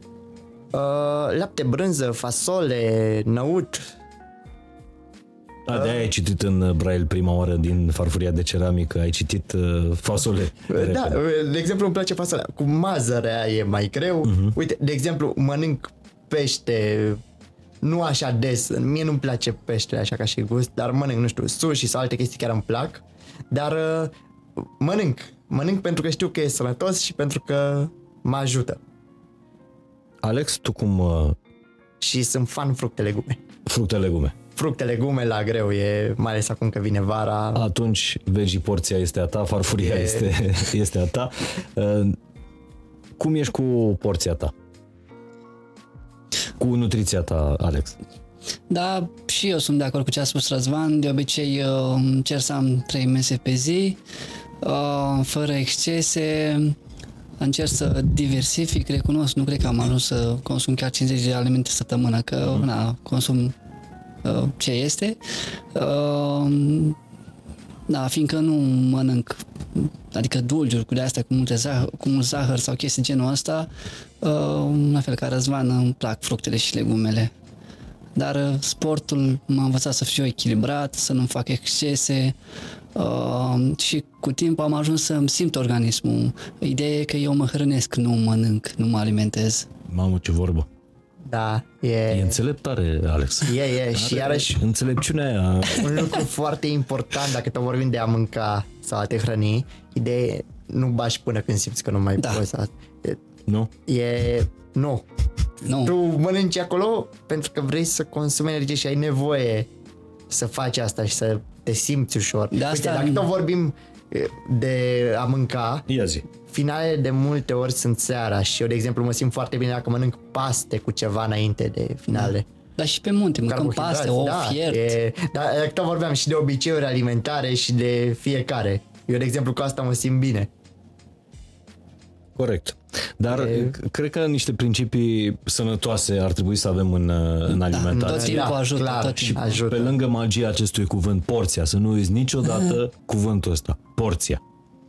Uh, Pe lângă asta, uh, chiar vă invit să consultați cele două uh, ghiduri foarte utile, NutriPorția și VegiPorția. Uh, Sunt uh, uh, pe site-ul Nestle, vă las linkurile în, uh, în descriere. Uh, Însă, ce mi se pare foarte tare este că Nestle a adaptat aceste două ghiduri pentru persoane, persoanele cu dizabilități de, de vedere și există uh, ghidurile astea inclusiv uh, împreună cu Asociația Nevăzătorilor din România există ghidurile astea uh, inclusiv în brai. Cât de important este pentru o persoană cu dizabilități uh, de vedere să aibă independența asta de a de a Accesul găti la singur, da, de a, de a ști De a- cum, cum să gătească, ce să gătească și ce să pună într-o porție. E, Da, tot timpul accesul la informație este util și benefic. Uh, Cred că toată lumea are nevoie de asta, nu doar, adică uh, nu neapărat persoane cu dizabilități. Toată lumea ar trebui să aibă o educație în ceea ce privește nutriția. Noi cumva avem, avem impresia că cea mai mare nevoie a voastră este de ajutor, când de fapt cea mai mare nevoie a voastră este de independență. Da, exact. uh, Noi trebuie să vă facilităm a, a, independența asta, nu, nu să vă dăm ajutor.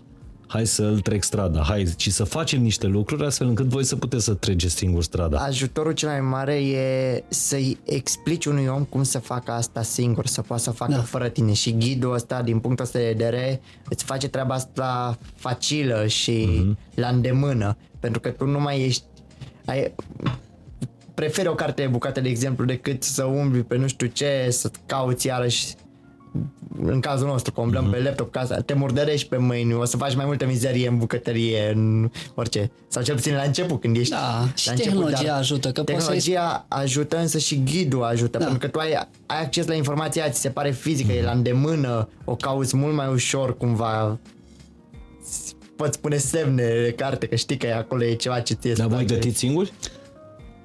Foarte puțin. nu am De ce ai așa avea multe. nevoie pentru a putea să ai independența asta în, în bucătărie? Sincer, mai mult de timp decât de altceva. Timp. Timp. Timp de a face asta.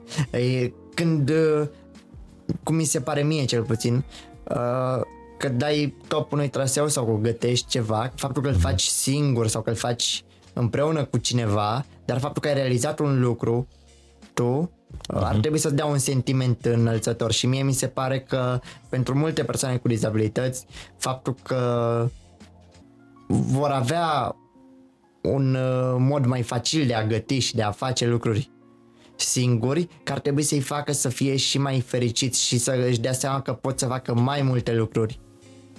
Pentru că nevoie de fapt de a fi încurajat să faci să faci lucruri singuri și atunci uh-huh. tu îți dai seama cât de multe poți să faci singur. Da, e foarte interesant că toate materialele astea uh, create de Nestle cu Asociația Nevăzătorilor din, uh, din România vor fi distribuite către persoanele nevăzătoare uh, și în print în măsura posibilităților, dar și în format digital, adică o să le poți, să o le să le poți descar- descărca și există și un ghid audio cu rețete uh, în format audio site. pentru a învăța să, să, să, să gătești. Mi se pare cumva mi se pare că asta va fi pentru toată lumea, nu doar pentru nevăzut. Da, da. Și e... Doar partea de accesibilizare asta. Voiam să vă întreb dacă în restaurante n-aveți piedica asta, dacă ați fost în restaurant. Eu, eu n-am văzut restaurant cu meniu în, în brai. Eu personal, dar poate sunt necunoscător. Da, eu n-am văzut, Alex. Da, să zicem cumva, poate să fie un fel de barieră, fiindcă nu toți distribuitorii, nu toți uh, cei care au restaurante au acces la, nu știu, la imprimantă Brai. Uh, eu știu de o inițiativă prin Cluj, că acolo locuiesc. Uh, la un moment dat s-a făcut un proiect și s-a accesibilizat un meniu în Brai. Uh, dar cumva în ziua de azi uh, tehnologia chiar uh, iese asta, adică poți să scanezi codul QR sau cu telefonul pe, pe pagină um, și cu braiul e ok. Orice plus nu e un pas înainte. Da, Orice mai... inițiativă e, e un pas înainte. La fel cum e și ghidul acesta care sunt sigur că mă va ajuta să fiu mai independent în bucătărie. Da, și mi-a, mi-a spus uh, Nicoleta Tupiță că există o...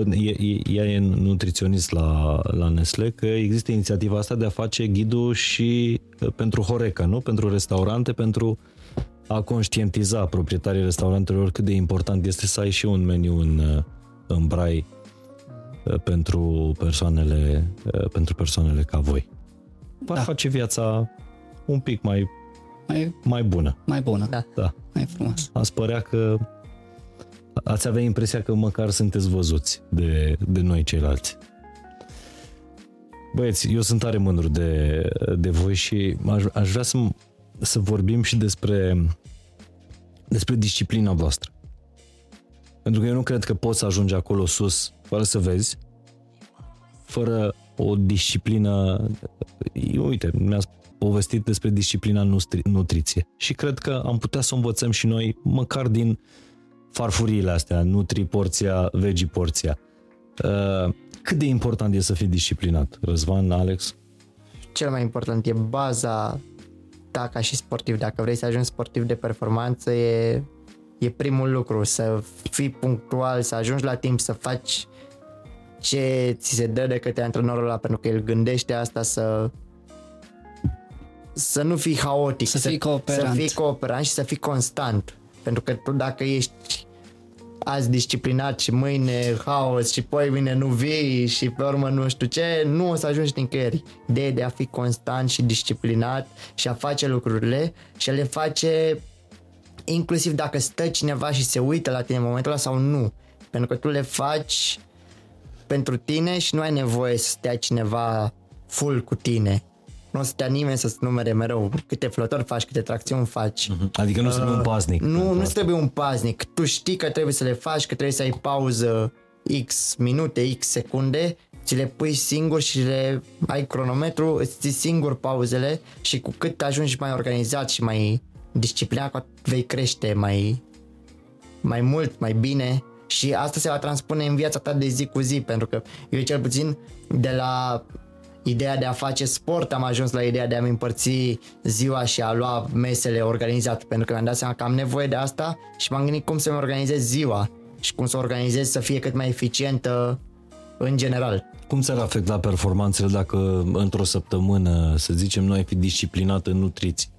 Uh, de la luat un greutate care la noi se simte imediat și Da, asta dacă mergi la te fa- afectează. fast food uh, și în loc să gătești tu la tine acasă, să mănânci ceva sănătos, ok, chiar se simte. Adică Luat ăsta e în riscant. greutate. E suficient o singură masă? Uh, haotică? Da. Uh, nu neapărat. Nu neapărat, da. Adică e suficient, nu știu, la noi e mai mult cu să pui un kilogram în plus. Dacă tu ai Da, pus un da. kilogram în plus săptămâna asta, îl vei simți îl vei simți ceva timp până când îl vei da jos. Mhm. Pentru că mă rog, contează și ce fel de kilogram. Una e de masă musculară, alta e de Grăsimi. testat adipos, de grăsimi. Dar uh, chiar și la de masă musculară, dacă vezi că amândoi suntem destul de slăbuți și Ideea e că sportul ăsta e un sport în care contează, contează greutatea. foarte mult greutatea. Cu cât ești mai ușor încățărat în, în interior, cu atât uh, cumva poți să performezi mai mult, fiindcă ești mai ușor și ajungi mai repede, urci mai repede pe panou. Și ai tragi mai puțină greutate după tine. Eu, de exemplu, nu știu, am un 62 de kilograme, dar uh, îmi e ușor să mă joc cu corpul meu, ce distam noi de exerciții de asta, de exemplu să fac tracțiune la o mână, să-mi ridic tot corpul într-o singură mână. Ceea ce zice ceva despre raportul de forță raportat la greutate, pe când dacă aș avea am uh, făcut cu ganter în cealaltă mână și am văzut că dacă am deja 3 kg în cealaltă mână, nu mai pot să fac asta. Deci eu dacă m-aș îngrășa cu 3 kg, clar aș resimți asta N-a raportat și la înălțimea ta cumva. raportat la înălțime, raportat la... Și care care cea mai grea disciplină de deprins? Bănuiesc că nu în mân- în mâncare, acolo e tentația cea mai mare, s- sau în a te trezi dimineața și a merge la antrenament, sau al doilea antrenament al zilei.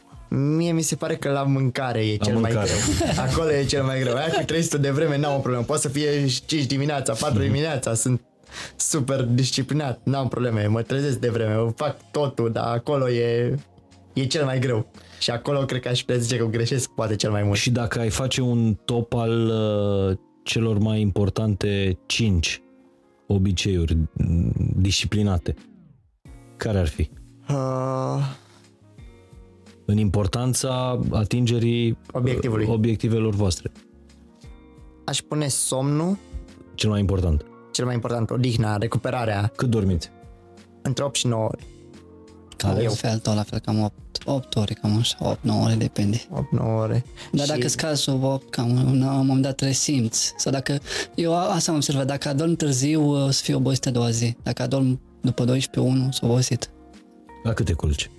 Încet, nu știu, pe la 10, 11, maxim 12, nu știu, dar dacă adorm după 12 jumate, 1, 2, văz varză a doua zi. Adică, Adică, na, zic că simți în, uh, obosit, în nu antrenament? neapărat. Se, se resimte, da, da, clar, clar.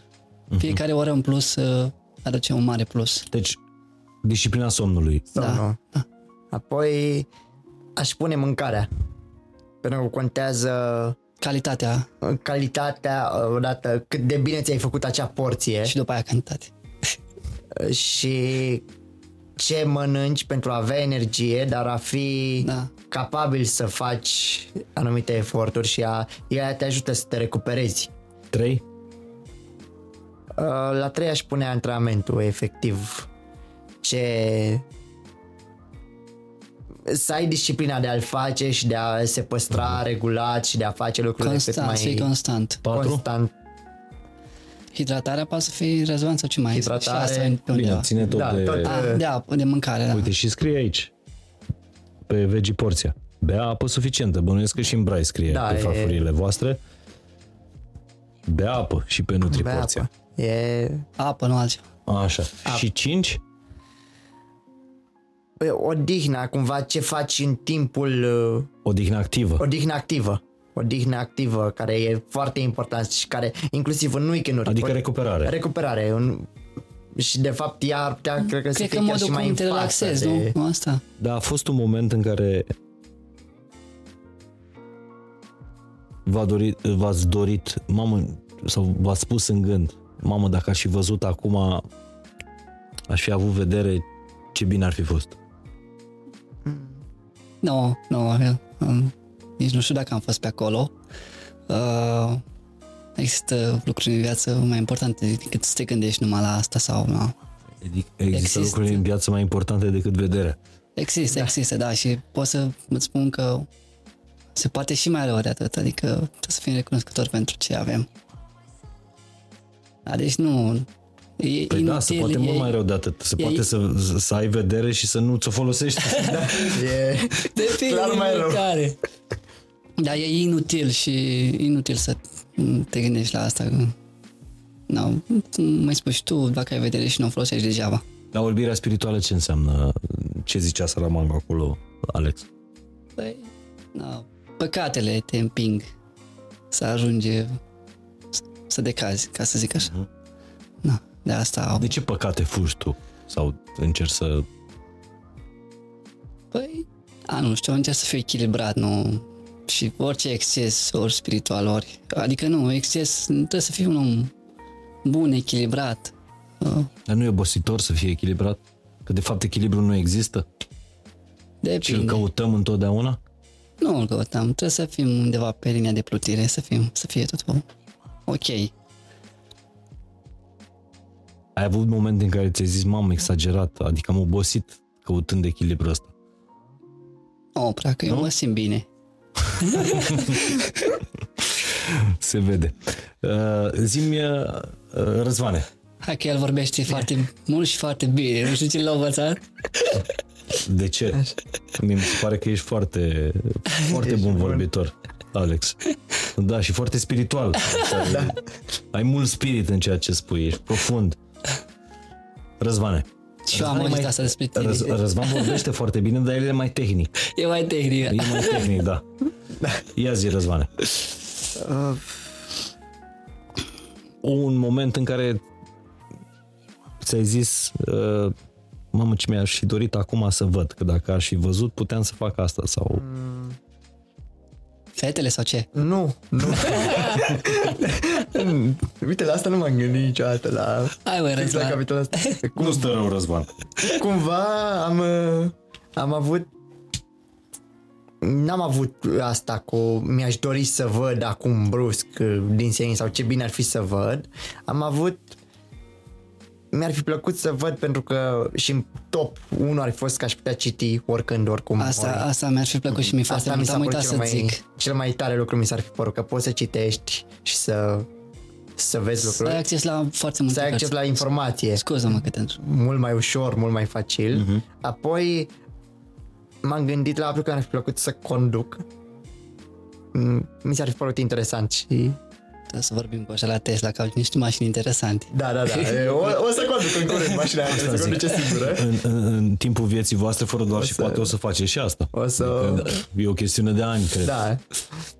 Așa. Dar zi cum te duci tu după pâine cu bicicleta. A, asta e o plimbare așa ocazională plăcută de vară, de tu înveți automat care sunt distanțele pe unde să mergi, uite că te mai prinzi de obstacole, tot felul de lucruri. Am încercat, am dat-o cumva, cândva am trecut de sfera a fi ok cu bicicleta și am încercat inclusiv prin București pe stradă și mi-am dat seama că aveam câteva probleme. Pe trotuar prea multe obstacole, prea mulți oameni, chestii prea mici și nu le văd. Pe șosea cumva mașinile le vedeam așa ca pete, forme vagi, dar mi-am dat seama că aveam probleme, că nu vedeam semne de circulație, semafor, alte lucruri și am făcut eu niște drumuri așa pe șosea și am fost ok, dar m-am gândit că... Și pe vastele piste de biciclete? Uh, cu ele am vrut să încerc o dată și apoi de la oamenii care merg pe piste, la pista care dă în mașini parcate, în copaci și în tot felul de lucruri, am zis că bă, e mai simplu pe altă parte și Dar la tine în cartier spui La că mine în mergi să cartier, iei pâine liniștit cu merg bicicleta. uh, cu bicicleta și iau pâine sau merg să mă plimb sau să alerg sau cu rolele liniștit fiind un trafic mai lejer Mhm. uh, mult mai ușor, mai la îndemână, mai facil din punctul ăsta de vedere însă mi se pare că e vorba doar de a crește noi ca și nație, ca și infrastructură cumva. Civilizație până la urmă. Civilizație. Și respect față de, uh, de Ceilalți toți. oameni. En- Încă o dată spun. Uh, am zis, peste 850.000 de persoane din România au nevoi speciale și nu-s puțin. No. Nu, iar și 95 de mii sunt persoane cu, cu dizabilități de, de vedere. Mie mi se pare că e, e, e aproape un oraș. E un da, oraș e, de ședință de județ. E o... Nu-s puțini. E un număr foarte mare și, și eu și Alex facem ceva foarte tare. Mie mi se pare mai tare decât orice munte sau orice medalie obținută. Uh, faptul că încercăm și ne mai iese să învățăm pe copii ce înseamnă bastonul alb și să încurajăm să, să-l folosească. Să încurajăm să-l, să folosească, să le explicăm cum se folosește de la ABC-ul, ca așa arată, de ce, din ce e compus. Poți, care... poți să uh, ridici puțin bastonul alb? Acum sigur că sunt uh, și ascultători ai acestui podcast, okay. nu doar oameni care se uită pe, e, pe YouTube, dar... Ideea ar fi că el... Asta e bastonul alb, da? Da. Și el are câțiva elemente. Are mânerul de cauciuc care îi întreb pe copii, de exemplu, din ce e mânerul și îmi zic cauciuc și întreb, dar v-ați gândit vreodată de ce e de cauciuc? Și unii poate știu, alții nu, dar ajungem să listăm despre școală și fizică și faptul că el izolează. Deci înseamnă că dacă tu vei găsi ceva electric, nu o să te electrocutezi. E din diverse, e, asta e din elemente, e pentru a fi ușor a, cred că are și pentru aderență cauciucul la mai mult. Da, e și, și pentru aderență. aderență, ai și elasticul pe care îl pui pe mână pentru a-l fi, fixa de încheietură atunci când îl lovește altcineva să nu îl scapi din mână uh-huh. și în capăt ai o bilă sau un rol sau ceva. Al meu e destul de distrus el așa. Văd, Se e, vede că e, e ruginit în vârf. E, e utilizat. Pentru mine asta e dovadă faptului că a fost folosit păi, mult și în traficul nostru și el se rulează în față stânga-dreapta. Tu înveți o mișcare de bază, iar apoi înveți să-ți iei repere, să, să-ți formezi trasee, să vizualizezi trasee și noi facem asta cu copiii. Îți faci o hartă mentală. Să-și facă o hartă mentală, să-și ia repere, că vorbim de repere senzoriale, că mergi pe lângă un gard și îl tot uh-huh. lovești cu bastonul, că vorbim de auditive și să înveți, sunetele. să înveți sunete, să te orientezi după sunete, după cum merg mașinile ca să știi când ai verde, când ai roșu, să să te orientezi după mirosuri, că mergi spre nu știu ce, spre o brutărie, uh-huh. spre ceva. Uh, dar... Uh, Simțuri pe care noi pe care le avem, dar nu... Nu le conștientizăm nu, mulți dintre noi. Uite, vorbeam de pista nu de biciclete. Pista de biciclete, în unele locuri, are banda aia ridicată și eu merg cu bastonul, nu merg pe pistă, merg pe partea altă, dar lovesc cu bastonul linia de la pistă și, da. sta, și stau cu piciorul pe ea pentru că mă ajută să merg linie dreaptă. Așa știu că merg în linie dreaptă și nu fac zigzag. Care e cel mai... Uh, cea mai mare dorința voastră în ceea ce privește organizarea urbanistică a, a orașului? De ce ați avea nevoie sau ce, de ce simțiți la ce simțiți lipsa? Păi aș putea să dau eu aici câteva chestii. Te rog. Uh, cred că cel mai greu mm, într-un spațiu nou găsesc trecerile de pietoni. Deci aici ar fi cumva o problemă. Dacă sunt, de exemplu, în Cluj, mm, observa că sunt mai multe treceri de pietoni cu covor tactil. Uh, sau uh, cu semafor sonor, dar uh, aici, într-un spațiu nou unde nici măcar nu sunt aceste covoare tactile, e greu să Mai ales că tu găsești, în București vii doar ca um, sportiv, da? Da, da, am început să învăț anumite trasee, nu am probleme, mă descurc deci singur. Deci nu mai bine, spui. Am stat aici două săptămâni și un pic și m-am descurcat singur și la sală și înapoi stăteam la un prieten. De ce asta spuneam, de trece de pietoni, asta e peste tot din punctul meu de vedere, pe asta le găsesc cel mai greu, fiindcă, na, înveți să-ți iei pe la un moment dat, nu știu, trotuarul care are o pantă, așa, deci ar fi trecere pietoni și cred că la oameni, educarea oamenilor, că asta ar trebui lucrat, ca să zic așa, să aibă mai multă răbdare, să ajute, să da, am nu trecut răzvan. de e, da. perioada aia când uh, râdea lumea pe stradă sau auzeai în spate. Uh, mai puțin asta, uh, ideea e că... Rar se întâmplă, da. rar se mai întâmplă. Ce da. auzi? Eu nu prea am avut experiențe de asta, poate copii, dar copii Da, eu copii. puștan de ăștia, da. 15, 16 ani, am mai pățit tot felul de la, bă, e or, bă, oare ce face dacă îi dau una peste baston? Dar ăsta s-a rătăcit. da, mai vin, mai se pune în fața ta, mai, mai sunt astea așa amuzante sau uh, undeva... Ai zis că ești la sală să îi aștepți la cățărare? da. No, e, vorbești Da, cu e- oamenii, se... Și e ciudată o chestie, la un moment dat mi s-a întâmplat prin București, uh, nu am, ce, nu am nimic cu București, dar mi s-a întâmplat uh, cumva să cer ajutorul și cred că al 10 om, om să-mi răspundă.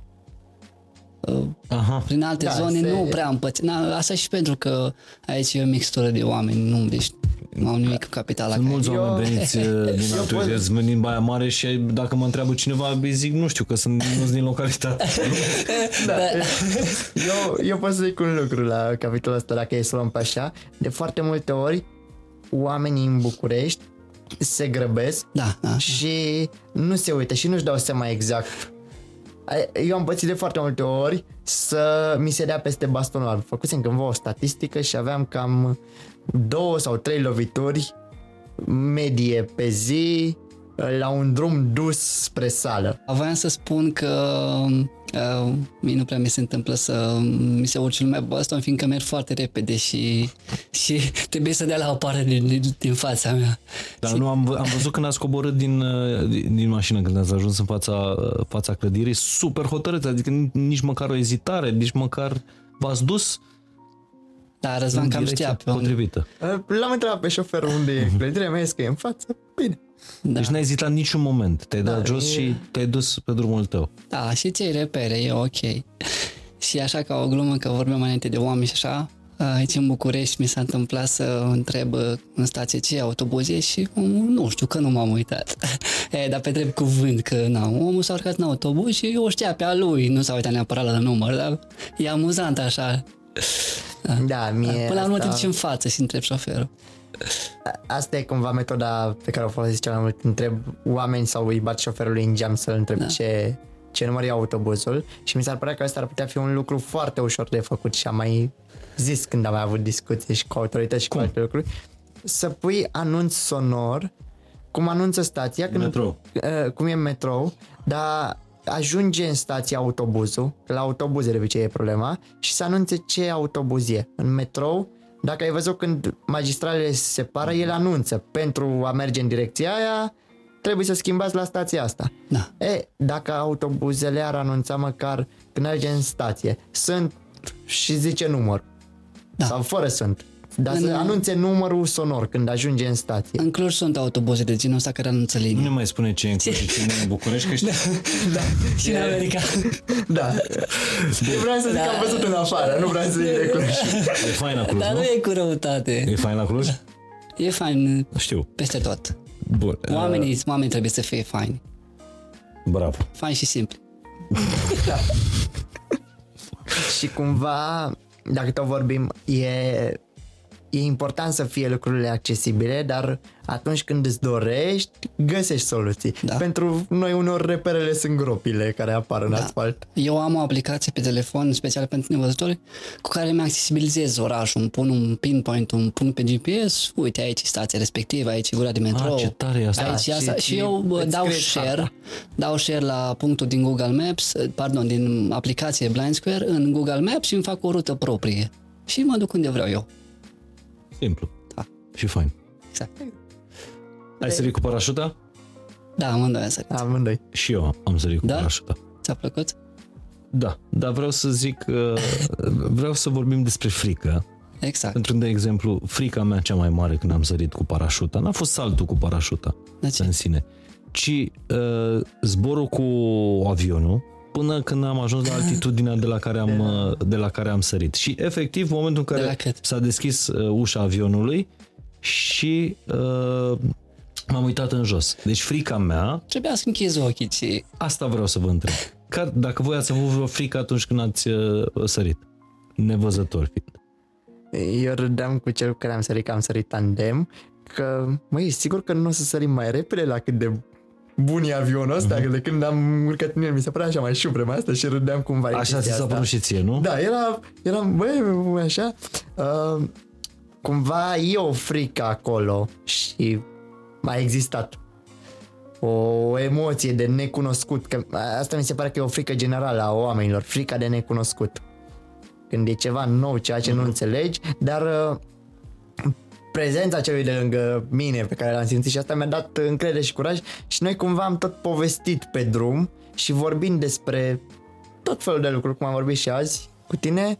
Uh, nu m-am gândit așa mult la frica aia. Ba chiar râdeam că am sărit de la 4000 de metri și am fost pe munte mai înalt, am fost pe Mont Blanc, de exemplu, și era 4800 și râdeam, a, păi, na, puteai să sari de mai sus dacă Cred că știai. Am sărit de la aceeași altitudine toți. uh, Da, e... Da, repet, n- n-a fost frica de Mm. înălțime, neapărat n-a frica de săritură, ci uh, momentul în care am privit solul, O- știi, de sus. o chestie pe care o asociez, eh, se spune și cam așa, e că ai blancul ăla când e să sari.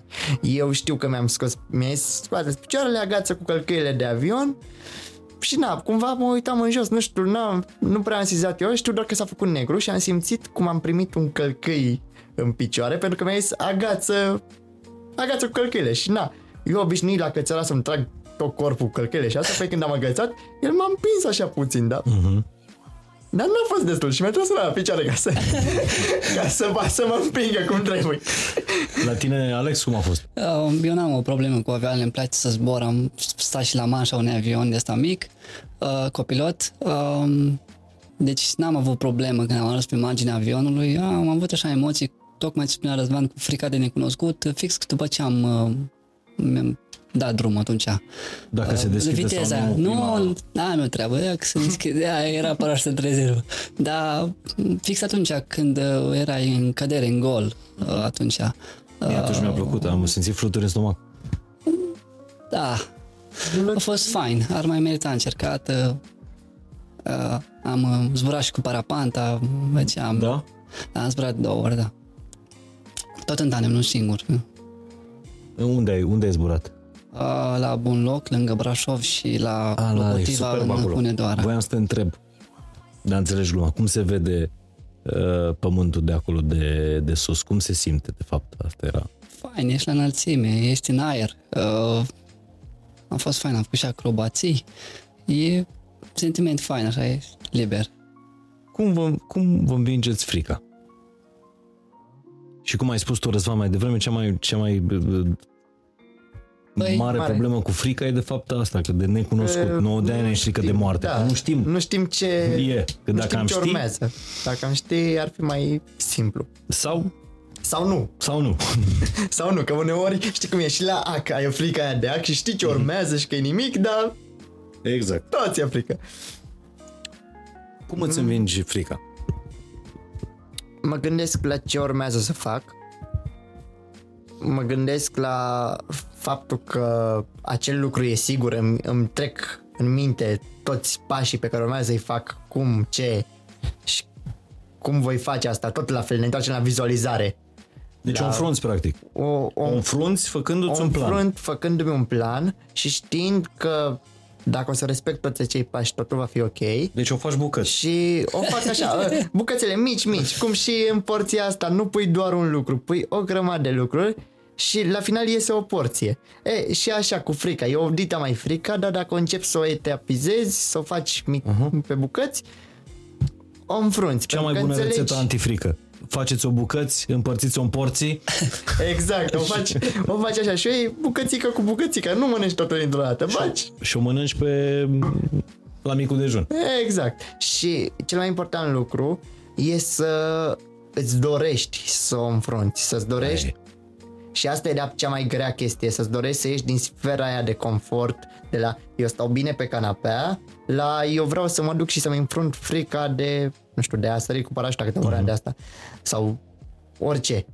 Pentru că știi că e un lucru sigur și asta, dar e greu să te mobilizezi să faci asta. Însă dacă îți dorești să fii tu mai bine cu tine, să-ți dai seama că poți să faci lucruri, să, să te cunoști, învingându-ți frici, vei face chestia asta. Băieți, vreau să vă mulțumesc tare, tare mult. Să știți că puteți să vedeți uh, uh, pe bune. Eu mă chinuiesc de asta toamnă să ajung cu fetele mele la, la Climb Again, la, la, la cățărare.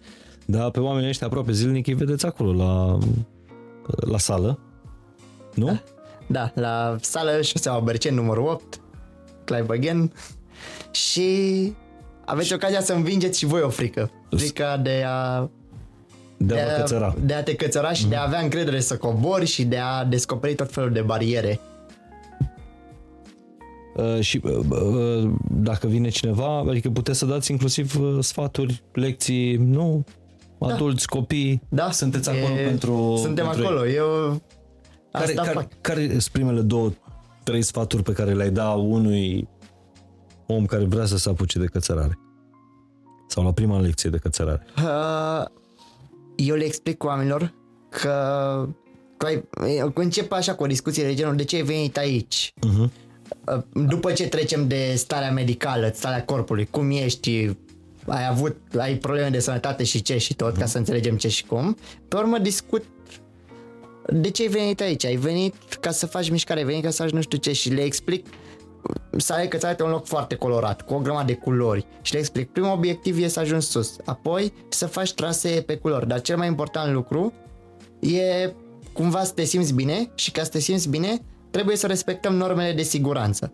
Și apoi cumva mă apuc să le explic ce înseamnă normele de siguranță tot, ca să facem sportul ăsta și să ne simțim bine și le explic că e un joc constant cu corpul tău, cu mintea ta și că mereu o să-ți găsești provocări noi și ce e foarte fain e că cum porția ți-o tot schimbi în fiecare zi și traseele se schimbă.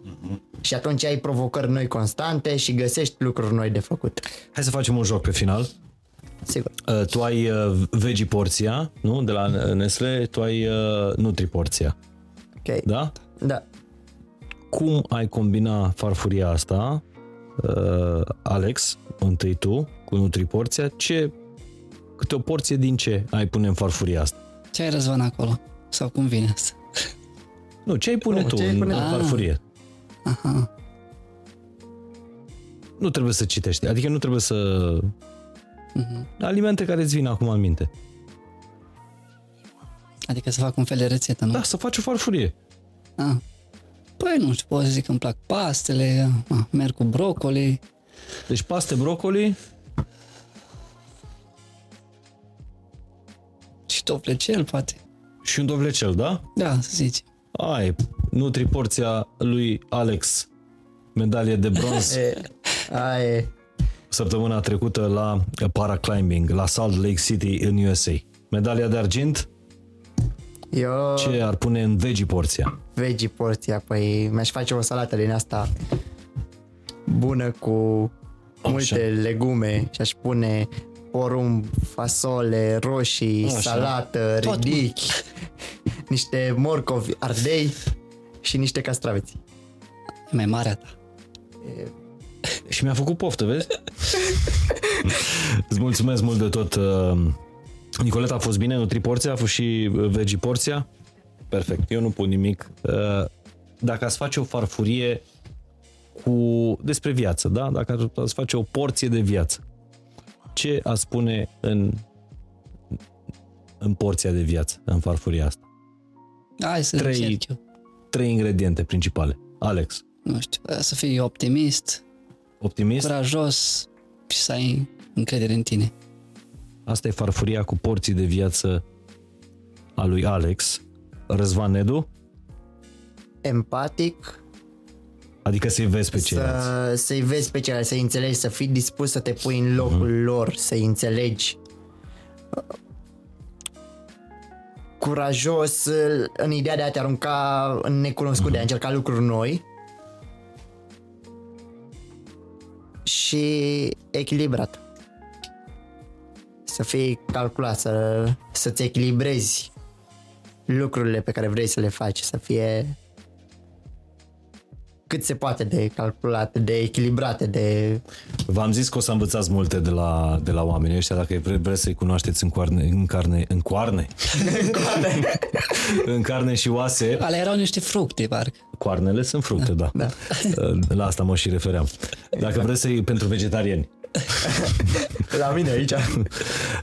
Dacă vreți să-i cunoașteți în carne și oase, îi vedeți la, la cățărare în, pe șoseaua Berceni. Fac parte din lotul României la uh, paraclimbing și cam de la orice concurs internațional se întorc cu, cu medalii. Mulți ani fain! Barierele sunt doar în mintea voastră, folosiți-vă imaginația căci acolo e limita. Vă mulțumesc tare mult, Alex și, și Răzvan. Scrieți-mi în comentarii la ce v-a fost de folos întâlnirea cu cei doi campioni. Mulțumim fain, până săptămâna viitoare!